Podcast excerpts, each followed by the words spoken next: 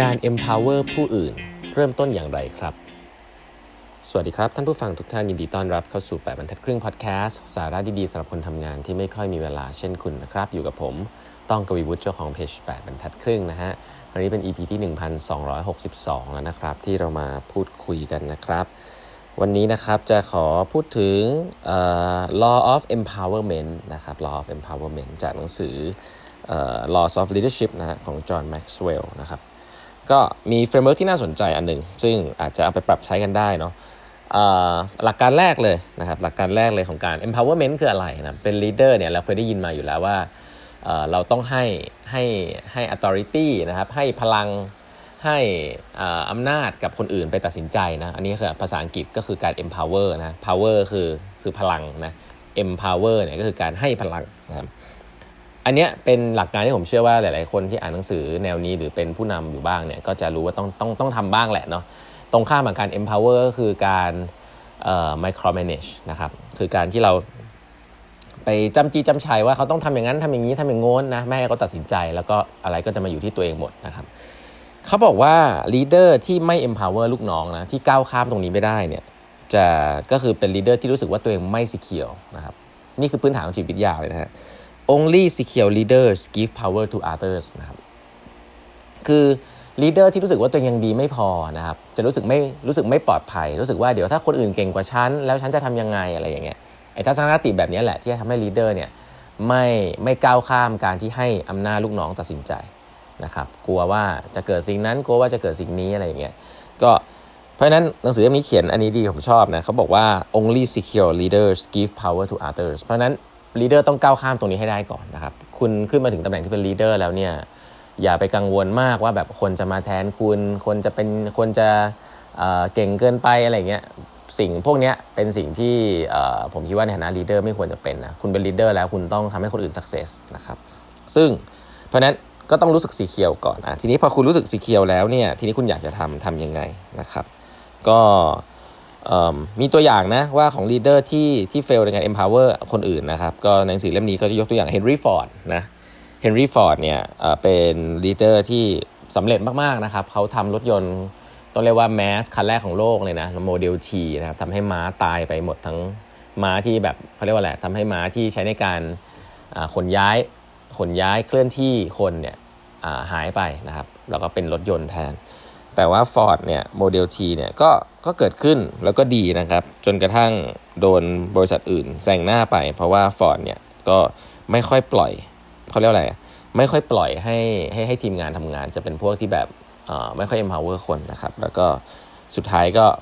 รถยนต์ Ford นะครับโมเดล T ที่เป็นสำเร็จมากทั่วโลกเนี่ยก็ไม่ได้รับการปรับปรุงเปลี่ยนแปลง จนกระทั่งบริษัท GM นะครับ General Motors ก็นำไปนะครับ ก็เป็นตัวอย่างนะฮะ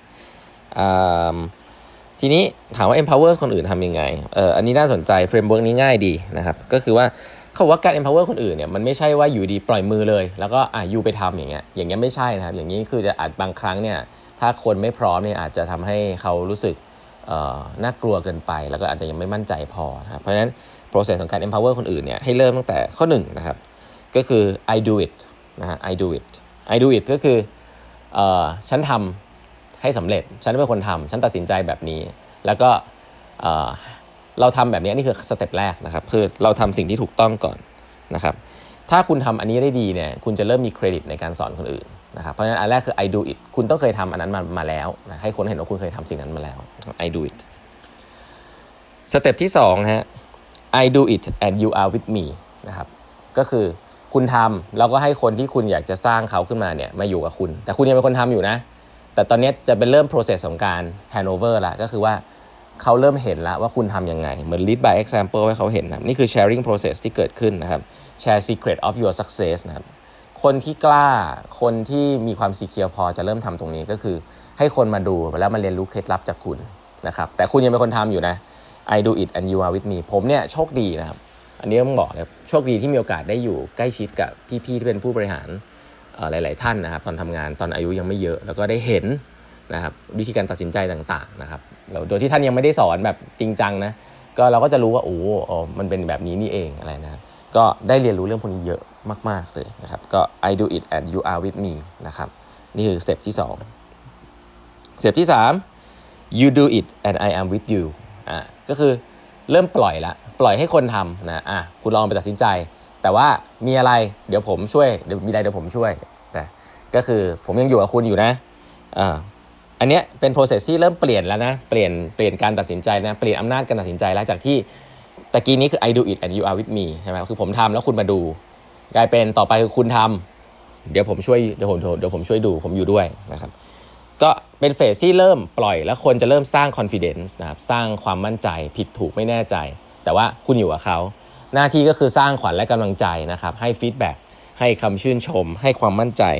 ว่าเขาสามารถที่จะทำได้ด้วยตัวเองนะครับแล้วก็อีกอันนึงก็คือการที่คุณอยู่ด้วยอะมันก็จะทำให้เขารู้สึกว่าต้องรับผิดชอบเรื่องนี้นะครับ hold them accountable ด้วยนะครับเพราะฉะนั้นนี่คือสิ่งสิ่งที่เกิดขึ้นใน step ที่3คือ you do it and I am with you นะครับ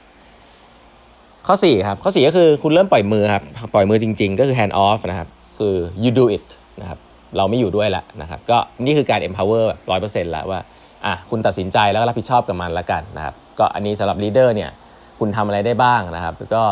คุณก็ต้องคิดในใจว่าคุณเลือกคนที่ถูกอะคุณก็เห็นระหว่างทางแล้วเขาน่าจะทำได้นะครับเพราะนั้นถ้าผิดหรือถูกก็รับผิดชอบร่วมกัน แต่ว่าคุณก็เวลาไปทำอย่างอื่นละนะครับคุณจะมานั่งโค้ชคนนี้ตลอดก็คงไม่ได้ ก็ต้องไปทำเรื่องอื่น ก็ empower คนนี้เต็มที่ละอะ you do it นะเกิดอะไรขึ้นตัดสินใจไปแล้วเดี๋ยวรับผิดชอบร่วมกันก็ว่ากัน ก็อันนี้คือ you do it นะครับ แต่ที่น่าสนใจผมว่ามันคือ step ห้าครับที่คุณต้องคิดต่อนะครับแล้วก็ให้เขาคนที่เป็นคนร่วมงานคุณที่คุณสร้างขึ้นมาเนี่ยให้ให้ทำ step ที่ห้าก็คือ you do it and someone someone else is with you นะก็คือให้คนคนนั้นเนี่ยสร้าง leader ขึ้นมาด้วยนะครับก็คือไม่ใช่ว่าให้ทำอยู่คนเดียวแบบนั้นนะฮะก็คือต้องสอนเขาด้วยว่าเฮ้ยเมื่อคุณทำเป็นแล้วจนคล่องแล้วเนี่ยอย่าลืมให้ใครสักคนเนี่ยมาอยู่กับคุณด้วยนะครับเพื่อที่จะเรียนรู้การทำงานกับคุณนะครับเพราะฉะนั้น นี่คือ step ที่5นะครับก็คือคุณทำแล้วก็อย่าลืมให้ลูกน้องของคุณเนี่ยคุณทำนี่คือหมายว่าลูกน้องคุณที่ที่คุณ empower เขาแล้วเนี่ยแล้วก็ให้คนรอบข้างเขาเนี่ยหรือลูกน้องของของคนคนนั้นเนี่ยขึ้นมาดูงานขึ้นมาทำงานร่วมกันกับคนคนนั้นด้วยนะเพื่อเป็นการ knowledge sharing นะครับก็ไอ้พวกนี้แหละคือเฟสในการในการที่เราจะ empower ใครสักคนละกันนะครับ ก็ลองลองลองนำไปปรับใช้กันดูได้นะครับ แล้วก็สรุปนะครับอย่าลืมนะครับว่าเขาบอกว่า barrier ที่สำคัญในการ empower คนอื่นเนี่ยจริงๆแล้วไม่ใช่วิธีการเนาะแต่เป็นสิ่งที่ผมพูดไปตอนแรกก็คือความ security ของตัวเองนะครับผู้นำที่เก็บอำนาจไว้กับตัวเองเนี่ยโชว์ชัดเจนถึงความไม่ secure ครับไม่สีเขียวกลัวกลัวอำนาจนั้นจะหลุดลอยไปนะครับแต่ลีดเดอร์ที่แท้จริงเนี่ยเขาอาจจะไม่ต้องกังวลมากเรื่องนั้นเขาเขากังวลเรื่องเป้าหมายมากกว่านะครับถ้าเกิดว่าการที่ทำให้คนเก่งขึ้นทำให้เป้าหมายองค์กรมัน achieve เนี่ยแล้วเขาสร้างคนเก่งขึ้นมาเรื่อยๆเนี่ย แล้วสุดท้ายคนนั้นขึ้นมาแทนเขาได้เนี่ยเขาก็จะมี move ต่อไปนะครับคือไม่มีความจำเป็นที่ว่าการหลุดออกจากตำแหน่งนั้นเนี่ยจะทำให้ชีวิตแย่ลงนะมันก็ต้อง move ต่อไปนะครับแล้วก็ให้คนรุ่นใหม่ขึ้นมานะเพราะฉะนั้น leaders ที่ empower คนอื่นไม่ได้เนี่ยบอกถึงความว่าตัวเองรู้สึกว่าไม่ secure นะครับเพราะฉะนั้น